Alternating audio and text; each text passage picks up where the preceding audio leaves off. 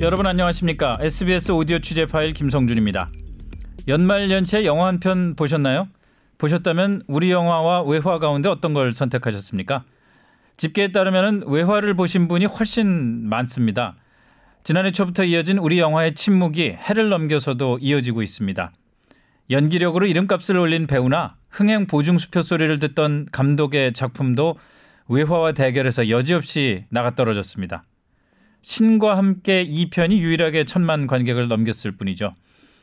외화든 우리 영화든 보고 싶은 작품 보는 걸 탓할 수는 없습니다. 하지만 영화가 우리 정서 또 사회 분위기에 미치는 영향이 적지 않습니다. 뭐 무슨 우리 영화 보기 운동을 하자 이런 건 아니고요. 분발을 기대합니다. 김영화 기자의 취재 파일입니다. 요즘 만나는 이들마다 전에 없이 활짝 웃으면서 상냥하게 복을 빌어줍니다. 1월 초지요. 크든 작든 다들 희망을 품고 어느 때보다 기대에 부풀어 있는 시기입니다. 그런데 저는 마음이 무겁습니다. 영화를 담당하다 보니까 매일 영화진흥위원회 박스오피스 순위를 찾아보는 걸로 일과를 시작하게 되는데요. 이 순위표를 보고 있으면 가슴이 답답해지고 한숨이 나옵니다. 12월 말에서 1월로 이어지는 이맘때는 극장가의 가장 큰 시장 중의 하나입니다. 예년 같으면 성탄을 전후해서 개봉한 국내 메이저 배급사의 한국 영화 대작들이 박스 오피스를 점령하고 있을 시기입니다. 멀리 갈 것도 없죠. 지난해 돌이켜 보시면은요. 신과 함께 죄와 벌과 1987 두 편이 1, 2위를 달리면서 전체 관객의 70% 가까이를 휩쓸었습니다. 특히 지난해에는 강철비까지 가세해서 한국 영화 세 편이 동반응행을 질주했습니다. 이러다 보니까 이 영화들과 직접적인 관련이 있든 없든 한국 영화계 전체가 말 그대로 잔치 분위기였습니다. 그런데 올해는 다릅니다. 1월 4일 현재 박스 오피스는 디즈니 애니메이션 주먹왕 랄프 2 인터넷 속으로가 1위에 올라 있고 2위는 할리우드 블록버스터 아쿠아맨입니다. 그 뒤로 지난주 개봉한 한국 영화 PMC 더 벙커가 3위에 올라 있는데요. 순위는 3위지만 관객 수를 보면은요. PMC 더 벙커는 3만 5천 명입니다. 12만 5천 명을 모은 주먹왕 랄프 1위에 4분의 1이 조금 넘고요. 8만 1천 명을 모은 2위 아쿠아맨에도 절반에도 못 미칩니다. 국내 최대 배급사인 CJ가 연말 시장을 겨냥해서 야심차게 내놓은 대표 선수의 성적이라기에는 초라하기 그지없는 숫자입니다. 그나마 연말 대전에 함께 출사표를 던진 마야광이나 스윙키즈보다 높은 순위에 올라 있다는 게 배급사로서는 유일한 위안일 정도입니다. 하지만 아, 다른 두 편보다 이 영화는 일주일 늦게 개봉했기 때문에 상대적으로 아직은 따끈따끈한 이른바 신상 프리미엄 덕을 보고 있다는 점, 또 먼저 본 이들의 평가가 크게 갈린다는 점을 고려한다면 다음 주 이맘때도 과연 상위권을 계속 유지할 수 있을지는 장담하기 어렵습니다. 올 연말 최고 기대작으로 꼽혔던 마야광의 스코어는 충격을 넘어서 참담합니다. 마약왕은 청소년 관람 불가 영화로 700만 신화를 썼던 내부자들의 우민호 감독과 흥행킹 송강호 배우의 조합으로 집중 조명을 받았던 영화입니다. 그런데 개봉 2주 만에 10위권에도 들지 못하고 11위로 밀려났습니다. 또 신과 함께 조연에 이어서 최근에는 드라마로 대단한 인기몰이를 한 이른바 대세 연기돌이죠. 도경수 배우가 과속 스캔들과 써니를 만든 강형철 감독과 스텝을 맞춘 스윙키즈 역시 현재 6위입니다. 이 영화 포스터에 보면 온 세상을 들썩이게 할 이런 표현이 나오는데 이런 문구가 무색할 지경입니다. 복을 빌어줘도 부족할 때 재뿌린다는 소리 들을까봐 두려워서 차마 입이 안 떨어지지만 솔직하게 얘기를 해보겠습니다. 이쯤 되면 지난 추석의 악몽을 떠올리지 않을 수가 없습니다.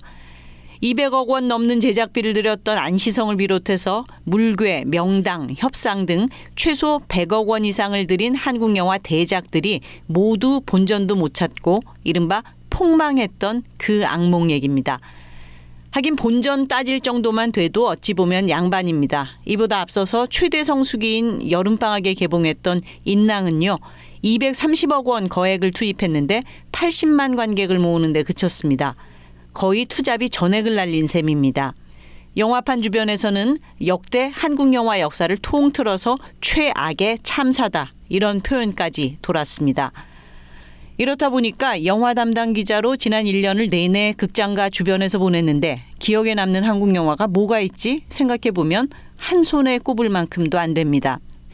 저만 그런 게 아닌 것 같습니다. 관객들을 만나도 그렇고요. 영화계 관계자들을 만나도 그렇고 다들 비슷한 얘기를 합니다. 요즘 통 눈에 띄는 게 없어요. 아시다시피 영화계 주변에서는 늘 기자 평론가들과 제작자, 관객들 사이에 적잖은 간극이 있지요. 이른바 평점 논쟁 같은 게 대표적인데요. 기자 평론가와 제작자, 관객들이 이렇게 한 마음 한 뜻으로 대동단결해서 볼 게 없다. 입을 모은 일은 이전에는 일찍이 없었던 것 같습니다. 오죽하면 성수기를 겨냥해서 메이저 배급사의 대표 선수들이 총 출동하고 있는 연말연시 시장에서 개봉한 지 두 달도 넘은 보헤미안 랩소디가 여전히 흥행 4위를 질주하고 있겠습니까? 숫자만 보면 2018년도 한국 영화 성적은 크게 나쁘지는 않았습니다. 관객 수 1억 1,014만 8,736명. 2012년 이래 7년 연속 1억 관객을 돌파했습니다. 하지만 숫자는 항상 가면을 쓰고 있죠. 그 가면 뒤에 숨은 내용을 보면 얘기가 많이 달라집니다. 한국 영화 관객이 처음 1억 명을 돌파한 건 지난 2012년이었습니다. 당시 1억 1,400만 명을 모았는데 2012년 1년 동안 개봉한 한국 영화는 175편이었습니다. 반면 지난해 개봉한 한국 영화는 657편입니다. 2012년보다 개봉 영화 수는 4배 가까이 늘었는데 관객 수는 오히려 400만 명 이상 줄어든 겁니다. 어림잡아도 영화 한 편당 평균 관객 수가 4분의 1 정도로 급격히 줄었다는 계산이 나옵니다. 특히 최근 3년간 한국 영화는 총 관객 수를 보면 2016년에 1억 1,600만 명, 2017년에는 1억 1,300만 명, 지난해엔 1억 1,000만 명으로 3년 연속 줄고 있습니다. 외화 대비 관객 점유율도 역시 53.7%에서 51.8%, 50.9%로 계속 줄고 있습니다. 해마다 꾸준히 나오는 천만 영화 한두 편의 신화 뒤에 사실은 짙은 그늘이 있고 그 그늘이 점점 넓어지고 있다는 뜻입니다. 물론 요즘 같은 시대에 굳이 한국 영화 외화를 나눠서 관객 수를 따지는 게 좀 촌스러운 일 아니냐 이렇게 물을 수도 있습니다. 관객 입장에서는 사실 그렇죠. 영화라는 게 즐겁게 볼 수 있고 감동받을 수 있으면 그만이지 국적은 별 의미가 없습니다. 하지만 산업적인 측면에서 보면 깊어지는 한국 영화 산업의 위기를 마냥 쿨하게 넘길 일만은 아닙니다. 영화는 현재도 세계적으로 가장 왕성하게 성장하고 있는 컨텐츠입니다. 또 문화 컨텐츠 사업은 대한민국이 국제 무대에서 가장 경쟁력을 발휘하고 있는 분야 가운데 하나입니다. 게다가 문화 콘텐츠는 그것을 소비하는 과정에서 스스로도 느끼지 못하는 사이에 야금야금 구성원들의 삶과 철학까지 변화시킵니다. 이런 영향력들까지 고려한다면 한국 영화의 경쟁력이 갈수록 떨어져 가는 걸 이대로 방치해둬서는 안 될 일입니다. 그렇다면 그 원인은 뭐고 앞으로는 어떻게 해야 할까요?